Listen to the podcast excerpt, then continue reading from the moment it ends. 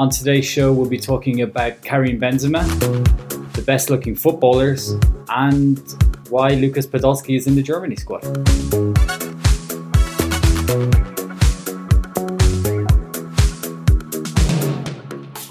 Hello and welcome to the One Football Podcast. I'm your host, Ian McCourt.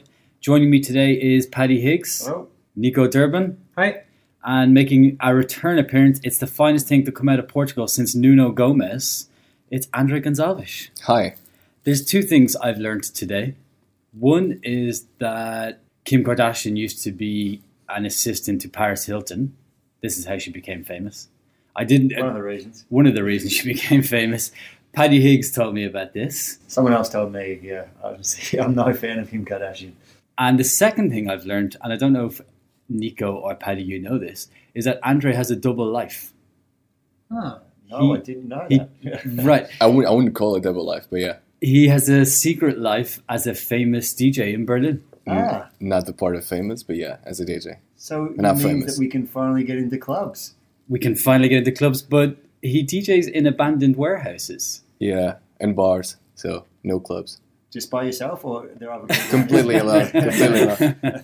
Cool. Yeah. That's, that instantly makes him at least twenty percent cooler than the rest of us. Absolutely. Yeah. Absolutely. Not overcompensating on the twenty percent cooler. no, no. Twenty percent sounds about right to me. Tell you what. Speaking of Nuno Gomez, he was a good-looking dude. He was, he was a it, good-looking dude, was he? He was a good-looking dude. He was right in your breadbasket, was he? Well, not quite in my breadbasket, but. I think he would make it into some... Say if we were to make a good-looking eleven. Okay. Okay, best-looking eleven of footballers. I'm intrigued and a bit scared. No, no, no, don't be scared. It's, open up. Open up is what I would say. Okay. So... No one's listening anyway. No one's listening, so nobody will know. And your girlfriend will. Should be comfortable enough with it anyway. Um, would he make it into your best-looking eleven, Nuno? Probably not. But, I mean, I don't really think about eleven good-looking... footballers at one time, to be honest. There's only one for me, yeah, and it's uh, it's Mats Hummels. He's the he's the captain. He's the yeah, he's the star. I mean, he's like if Orlando Bloom somehow became thirty percent tougher, then then Mats Hummels might be. You know, you know what, you get what I'm saying. You know, he's just he's got the equal mix of, of looks and, and, and you know charm and a little bit of just a little bit of battle battle hardness to him as well. So. Yeah, I think that's, uh, I probably raved on a bit too much about that. So, anyone the, else? Those those sky blue eyes. Yeah, we don't need to go on too much. It gets It's getting a bit hot in here, isn't it? Yeah. Nico? Yeah, see, I just I just need to, to call his name and that's all I have to say about him, Mario Gomez. Sorry, Mario Gomez would make it into your best-looking eleven. Easily. He would be the best-looking eleven for Nico. Look at the hair. Yeah, ah, a bit questionable. His, his the physique. Hair, right? Like... It's physique. Gomez or Giroud. Or who? Or Giroud. Yeah, yeah, yeah. They're a similar yeah, type for me. They're a very similar type. Yeah. yeah. On the pitch. You have. You clearly have a type. Yeah. Off the pitch. Do you reckon? Do, don't you reckon Mario Gomez looks a bit like Marty McFly's dad in Back to the Future, though? Completely. Yeah. Yeah. yeah I yeah. totally agree with that. Yeah. And he's not. You know, Crispin Glover. I think it is. He's not necessarily renowned as a stud. So uh, yeah, I'm not sure where you're coming from, Nico. Sorry. I'm with you on Giroud, but I'm not sure about Gomez. Yes. Andres, Andres, Xabi Alonso, and uh, probably uh, Marquisio. Ooh, two. Actually, a lot of people say I look like Xabi Alonso. True. A slightly redder version of Xabi Alonso. I, I read a bit. Also, no one knows what I look like on this podcast, so I could say anything right now. That's yeah. yeah. I tell you what, I've. I, I've compared I've, you with many people, but not Xabi Alonso. But you're seeing it now, aren't you? Moving on. Yeah. I tell you what, I've actually I've come up with a best-looking eleven. Ah, okay. Yeah. Would you like to hear it? Sure. Yeah. Okay. In goals, Gigi Buffon. Yeah, it's hard to pass that up. There's not a better-looking keeper out there than Gigi Buffon. Or Casillas, maybe. Yeah, Casillas. He's is a, a good-looking guy. He's a bit too clean-cut for me. Yeah, true. You like a goalkeeper that smokes. Jens, Jens Lehmann. Lehmann. Jens Lehmann. No, that would never occur to me. You, you have a. Hot taste when it comes to men. Actually, interestingly, interestingly, see, um, out of a man's perspective, I don't think Manuel Neuer is attractive. But me I've, neither. Yeah. I've heard many, many of girls um, saying that they actually do think. Manuel Neuer is very attractive. He looks like a Lego figure. He looks yeah. like an eel. His Boom. eyes are on the side of his head. And listen, he's still better. He's better looking than me, of course. But uh, yeah, I don't it's see it weird. either. Is your girlfriend like Neuer? Yes, she yeah, does. she likes Neuer. Yeah, yeah she doesn't. And Which think, says a bit for you, to be honest. Uh, yeah, but that's the shoulders, the size, and so sure, on that we have sure. in common. Yeah, yeah, absolutely. Okay, let me give you my defense. Sorry, yeah. My defense is Sergio Ramos. Yeah.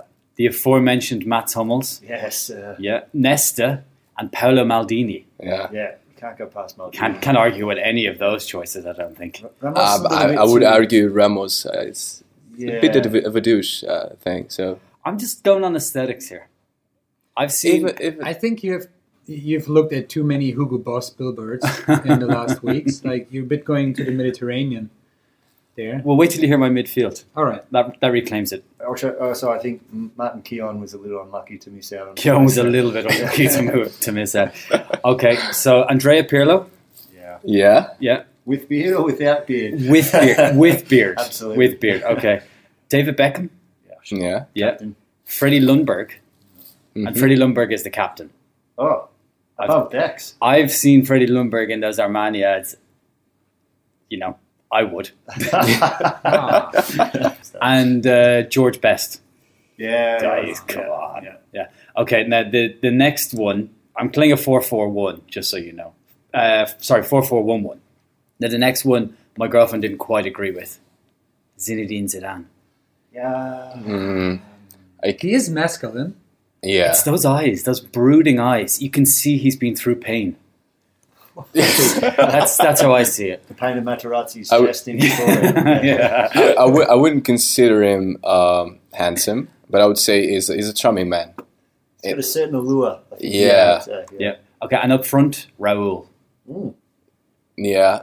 I would, well, I, but you said you didn't like Casillas, and Raul is exactly the same type of guy, I think. It's a good point. Yeah. That's a very good point. It's a clean, clean, yeah. clean boy. Maybe I need to swap him for the more Giroud type. Yeah, I, I, but I would go with uh, Raul and Giroud up yeah. front. Decent. Yeah, I mean, I'd rather date Raul than Giroud, to be honest. He just looks like he'd look after you a bit nicer. He's a bit, bit, bit more tender. Yeah. A bit yeah. more tender. He'd open a door for you, get your jacket, all that sort of stuff. Yeah. Right. Well, moving on to more serious matters. But... Give me, give me a second. Where's Ronaldo? Where's Neymar? Where are all the? No, Ronaldo doesn't. Where are all the Instagram stars? No, Ronaldo just, just doesn't do it for me. You all right, Nico? Bit lost for words. I don't know. I thought you were objective. Uh, yeah, uh, Neymar looks a bit like a teenager. Yeah, right? Honestly, Neymar doesn't do much for me. Um, To be honest, what does do much for me in this department? But, um, I would say that Ronaldo is a little stiff to, to be missing out on the uh, on, on selection. Okay, with um, moving on to a more uh, on a more serious note, I want to read you a quote from Pablo Zabaleta before the Manchester derby last weekend. He said, "Since the draw with Kiev, the media have talked about City making history in the Champions League, but here everyone is just talking about the derby.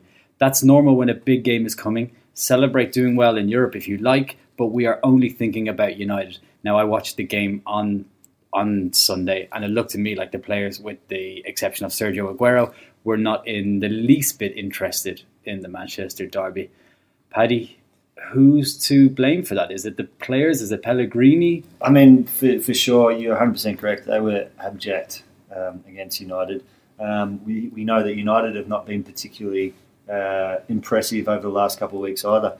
Um, so for City to be humbled in such a way was, I mean, I think it just really shows that they do have some massive problems. You know, they spent a lot of money, but you look at the, the defence that they fielded um, against United. Demichelis, I mean, he looked every bit his age, you know, coming up against Rashford. Um, it was it was incredible. That that goal, you know, it was like it was a it was a witch's hat basically. It was a pine, you know, it was a pine cone. You know, just getting just getting absolutely done by this kid. Is that the end of Martín Demichelis from Man City? It's hard to come back from that. Of course, it's not the end. Um, but uh, to be honest, it, it didn't look great. Um, I think, you know, back to the original question, um, Pellegrini's got a lot of uh, praise for the way he's handled this Guardiola situation, but you can't hide the fact that they've really been poor since then.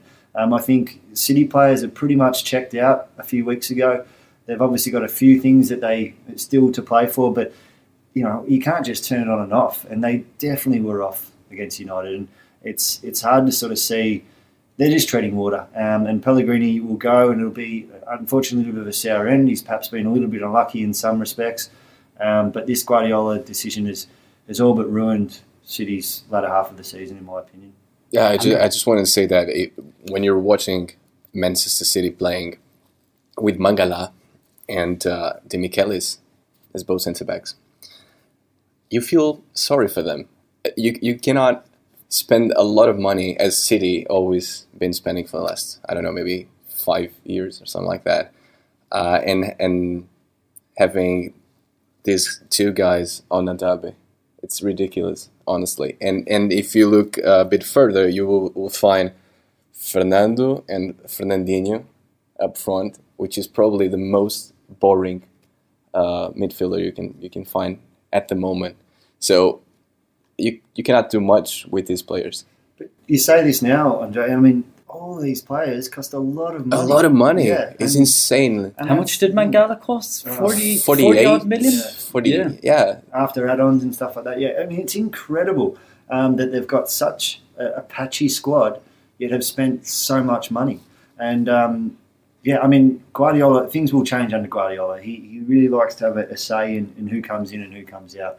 Um, and also his particular playing style will pretty much sort out that squad from day one, if, if not day one, then day three. He'll know exactly who he wants to be um, with and who he wants out of the club. Um, so there's going to be a lot of change. I mean, the potential to be a lot of change. Um, but the problem is, you know, you can't get rid of them all. And I, mm. just there will be people who respond um, to Guardiola's way of, uh, you know, playing. But at this point, with the way that they're playing now, there's a lot of guys who don't look that, like they can. What would worry me most if I were a City fan, I'm not, but if I were a City fan, is how David Silva has performed over the last while. I mean, I don't know if you noticed if he was on the pitch during the derby, because I hardly did. And when he when he did get on the ball, he was ineffective. He couldn't find he couldn't find the runs of Aguero. He couldn't, you know, he that, that thing that he does of splitting apart the defence, he wasn't doing it. Yeah, absolutely. And, you know, we had uh, David Mooney from um, Typical City in a couple of weeks ago, and he nominated Silva as the one player who's likely to go. Um, I mean, for, he's been a terrific player for City, and, and the, the fans love him. Um, but, yeah, I mean, he, he's, he doesn't look like he's responding to this latter half of the season, let alone, you know, when Guardiola does actually come in. It's incredible because a couple of seasons ago, he was obviously the, one of the marquee players that first came in and announced to the world that sure. City are here. And a couple of seasons ago, it would have been unthinkable that David Silva could have been sold. But looking at it now, I don't. I don't think uh, it's going away. No, it's exactly the kind of player that would fit perfectly in uh, in Pep's team. And uh, I mean, probably uh, for, if he's on form. If he's on form, of course. But I, I would say that uh, Fernando and Fernandinho are they're probably both go away. Both of them. Both of them. Yeah. yeah. Pep uh, likes to have a. some kind of uh, pivot. Uh, yeah, sure. Yeah. And uh, a guy who can construct like something. Ser- like Sergio Busquets. Like Busquets, yeah. yeah. And uh, neither Fernandinho or Fernando are uh, no, this kind of guy. And I, I think they're, they're probably going to try to sell both and, and get Verratti in order to make that team a P A P team.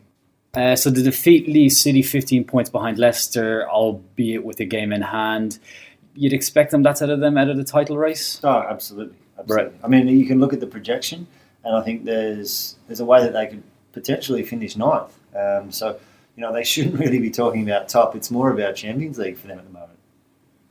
So, uh, yeah, I mean, it's it's going to be very interesting to see how they they, they go from here, because that's a, that's a rocking loss. They've obviously got uh, Champions League um, as well uh, to consider, um, but you can't put in performances like that and then turn to Europe the next minute and think that you're going to be able to perform at this stage. I'm going to put it out there. West Ham and Man United are just a point behind Man City. I don't think West Ham will do it, but I think that Man United will pip City for a Champions League spot. Which would be huge. And it would, it, again, you've got to, Pellegrini has to shoulder some of this blame, um, but at the same time, he's been thrust into a situation where he was doing reasonably well, let's be honest, um, but the City board decided that there was someone better than him, um, as is their right, but as is quite, you know, unusual for, for this sort of day and age and, and for this sort of calibre of job. Um, and so he's had to, you know, he's a dead man walking. Um, he's probably looking at his other options. Um, and you, can, you can't really blame the players either for, you know, um, I guess, clocking out. But that being said, you know, when you've got a new coach coming in who's going to be watching every City game from here on in, wouldn't you want to perhaps try and impress him? Because there's not much to say that that's impressive at the moment. No, I would have thought they would have been playing harder. Yeah, exactly. exactly. Yeah. Um, out of interest, uh, it, we will talk about this again in future podcasts. Out of interest, does anybody expect City to progress in the Gulf Derby against P S G? Um, not not really. I think P S G can focus on the Champions League now. They've won the league already. Um, the momentum is just on their side. Um, Manchester City um, has to decide between a trade-off, where to put the focus on. And even if they were to focus on the Champions League, I think P S G is just stronger um, at the moment. Agreed. Yeah, no, no debate with that. Andre, are you with them? Ja, totally. OneFootball, die beste Fußball-App der Welt. On the line to talk to us about all things French is E S P N and Bleacher Report's Jonathan Johnson.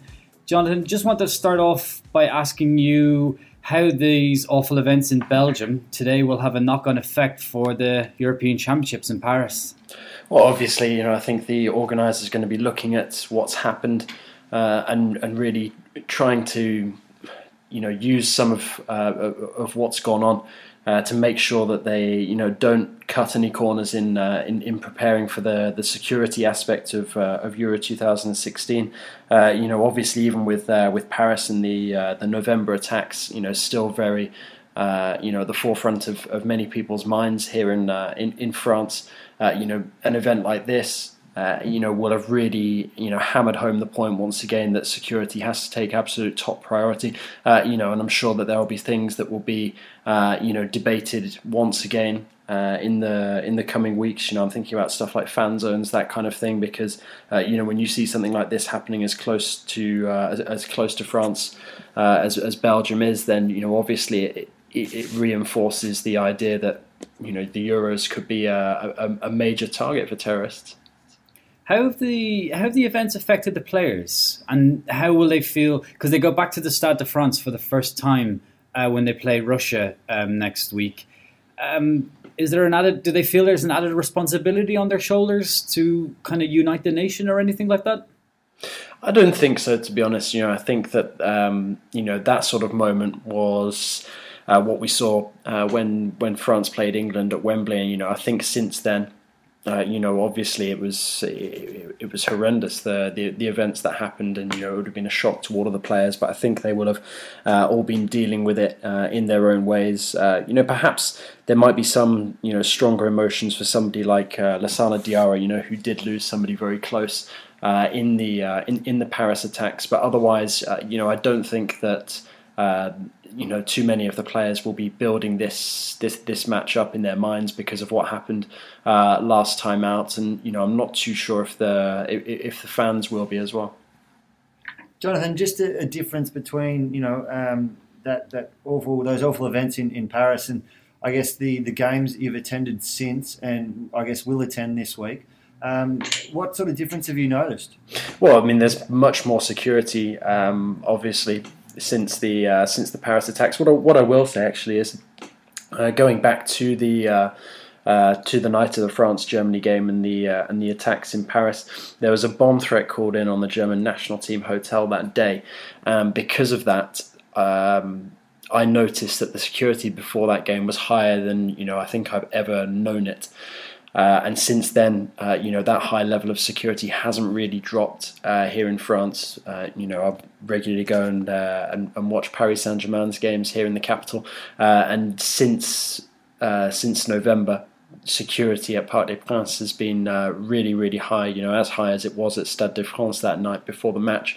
So, you know, I think that we'll probably see a similar level of security for, uh, you know, all sort of Euro twenty sixteen games when they when they do come around, and I'm sure that we'll see it the same level uh, of security when uh, when Russia uh, come to town next week. Getting back to matters on the pitch. Um, one of the biggest talking points from Didier Deschamps' latest squad has been the omission of Karim Benzema. Now I saw him at the weekend. He looked fit. He looked sharp. Uh, he scored. He scored once. Had a hand in one of the others, I believe. And he now has twenty-four and twenty-five for Madrid this season. What's with his omission? Surely, surely this is the sort of player that Deschamps needs in the squad. Um, Deschamps, you know, would love to have him in the squad. However, you know, I'm, I wonder if perhaps he was, uh, I, I won't say misled, but, you know, wasn't given an accurate idea of um, of, of Benzema's shape uh, ahead of the squad. Um, you know, it was quite sort of close to Deschamps naming his group um, that, that Benzema did have the, uh, uh, you know, the the order against him lifted, which means that he can now be Uh, you know, he, he can now speak with uh, with Mathieu Valbuena again, which makes it possible for Deschamps to call up both players.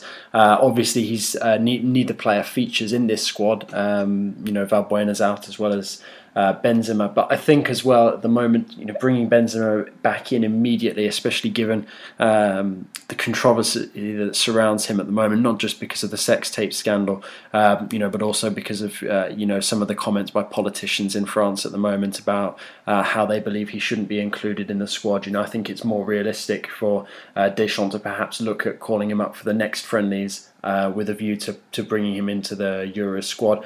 You know, essentially at the end of the day, if Benzema is fit um, and his his status remains the same as it is at the moment, he will be going to the Euros. Uh, you know, he's one of the, the few players in the squad that, uh, that, that Deschamps has any concerns over.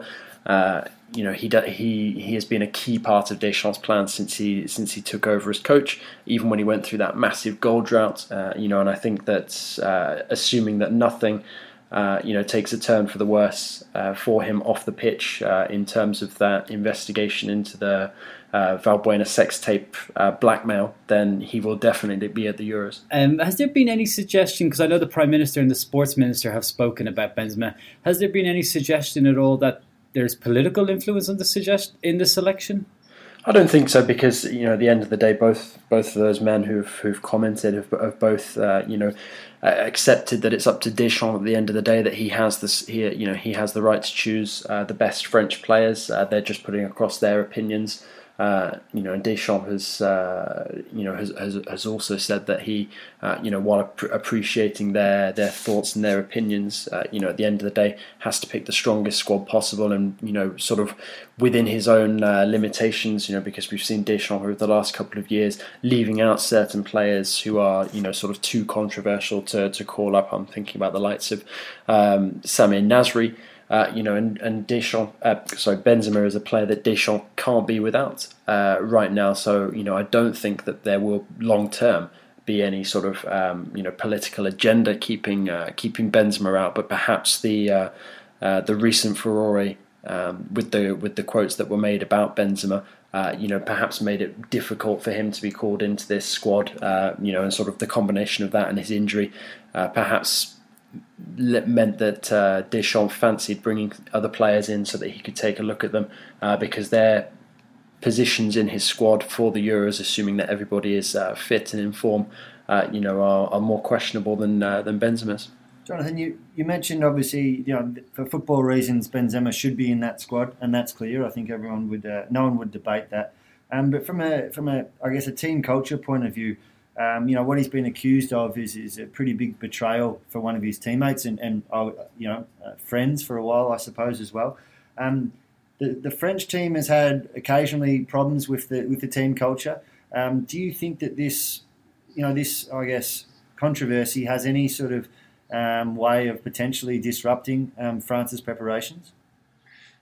I don't think so. I mean, I, I, I see your point, uh, you know, and it's something that's been debated plenty of times in the past, and it's something Deschamps worked really hard, uh, you know, to try and stamp out. You know, he's tried to to, to make a real, uh, you know, squad, a united group, and not just a collection of uh, of individuals, as France have looked, uh, you know, at times in the past where we've seen international tournaments and, and campaigns just, you know, come completely undone at the seams.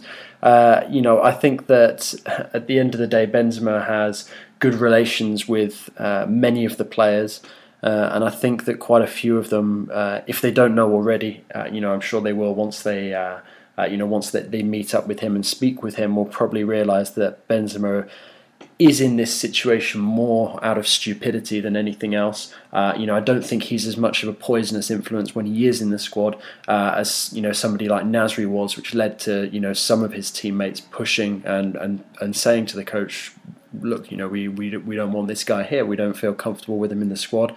Uh, we don't feel that he's a good influence. Uh, so there's no Benzema, and there's also no Hadam Ben Arfa, who scored a wonderful goal at the weekend. Um, is there any hope of him making the squad for the Euros? Yeah, I definitely think that there is uh, hope for him making the squad. However, at the moment, uh, with, with Ben Arfa, the problem with him is he's still quite mercurial. You know, he blows very hot and very cold.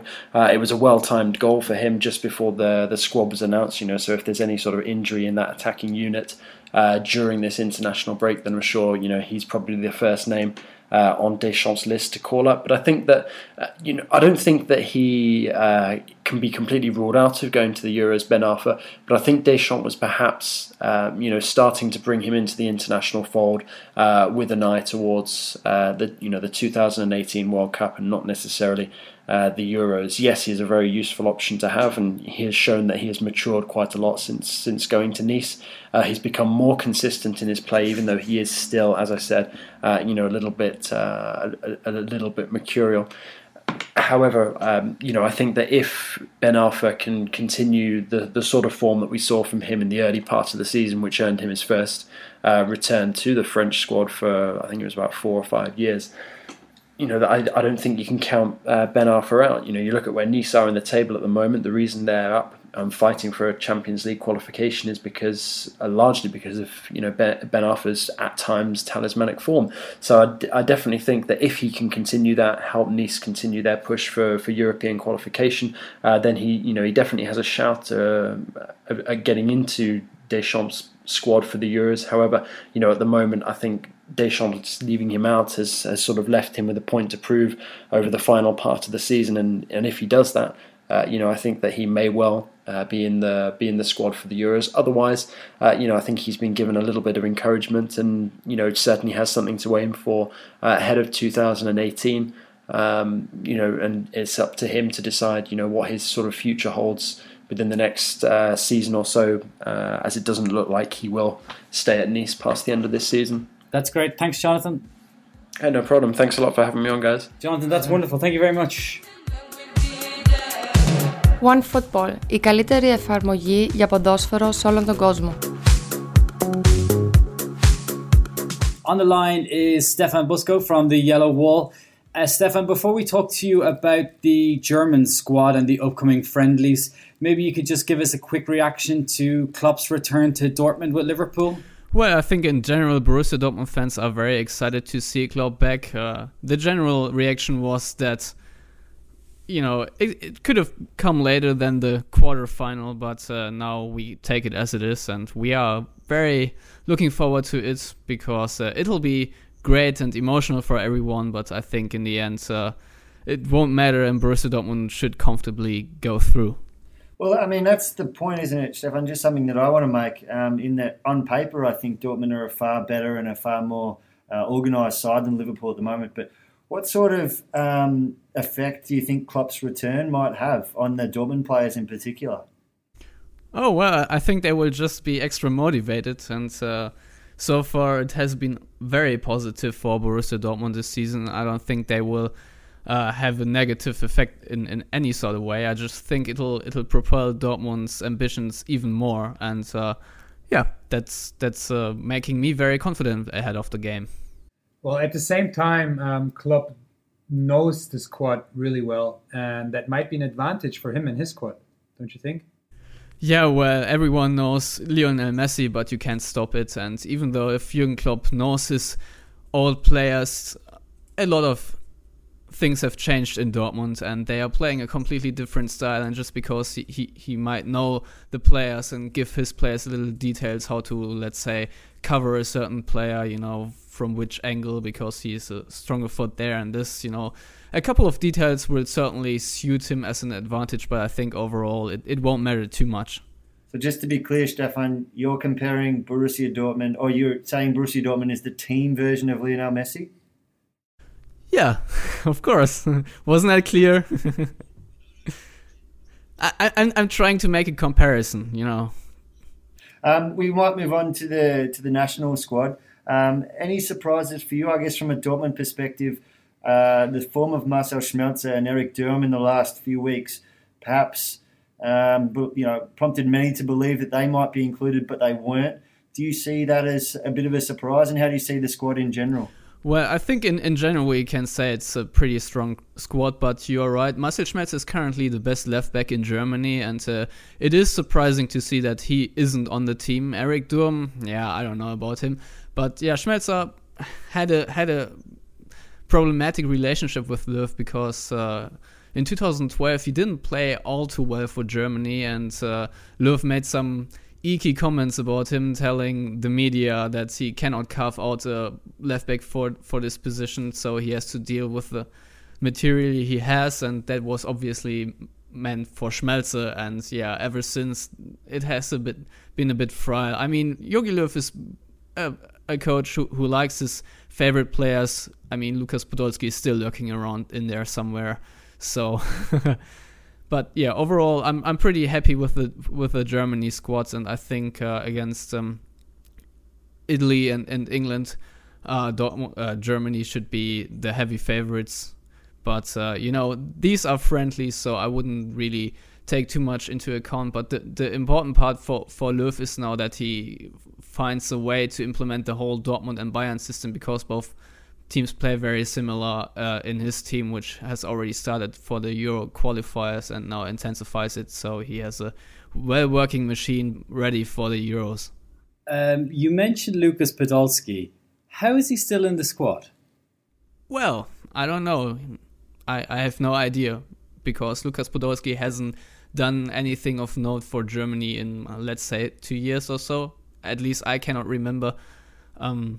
Yeah, he has a couple of run-outs, couple of substitutions. Um, I, I think Löw just likes him and sticks with him. Maybe he's just a good player to have on the roster because he's uh, always uh, making everyone laugh. That's my only explanation here, because from a footballing point of view, there is none. Well, but then you might as well just take Großkreuz, no? Yeah, well, he he has uh, he had too many bad incidents for his personal agenda to be still on the roster. Just, just lastly, Stefan, Max Kruse, there's been a lot written about him. Um, he's got a, you know, a long list of indiscretions, if you read particular publications in Germany, at least. Um, he's he's stuffed up a little bit before the World Cup in two thousand fourteen, missed the tournament as a consequence. It looks like he's done the same again. Do you think there's any way back from him um, with with this Germany squad before the Euros, first of all, and at all? Well, hard to say, because I, as I already touched upon, I think Löw is very keen on a very good team chemistry, and uh, Max Kruse doesn't seem like the player who uh, cares too much about his team. You know, just all the things that came up recently doesn't doesn't you know.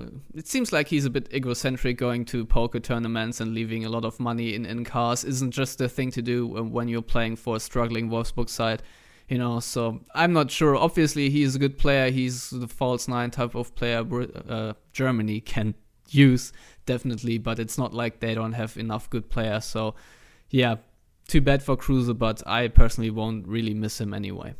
Um, Löw is a big fan of the false nine, but he's also brought Mario Gomez into the squad. What do you, who's not not exactly a false nine, but a very real nine. Um, is this a plan B for Löw, or is this is it realistic that Gomez could actually start?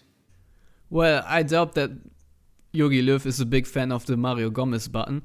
So, um, yeah, surely a, a plan B right there, um, because uh, we, we have seen it in Germany time and time again that sometimes the false nine version doesn't really work, that they just yeah lack a little bit of this... this uh, physique in, in the box, and sometimes they, they do want to uh, diversify their options and then maybe use crosses in the old-fashioned way, and then Mario Gomez has turned his form up a little bit, so I think he's deservedly there. It's never bad to have an experienced striker in the squad, and since uh, Stefan Kiesling will never ever make it to Germany, I think it's a good option to have, but I wouldn't expect uh, Gomez to really feature in the Euros, but uh, you know, for, for trying out, I think it's it's a good and safe option. That's great, Stefan. Thanks very much. You're welcome. Thank you for having me. Cheers, mate. That's all from us today. My thanks to Andre, Paddy, Nico, Stefan and Jonathan. Go to iTunes, download the podcast, let us know what you think, and hit us up on Twitter and Facebook at One Football.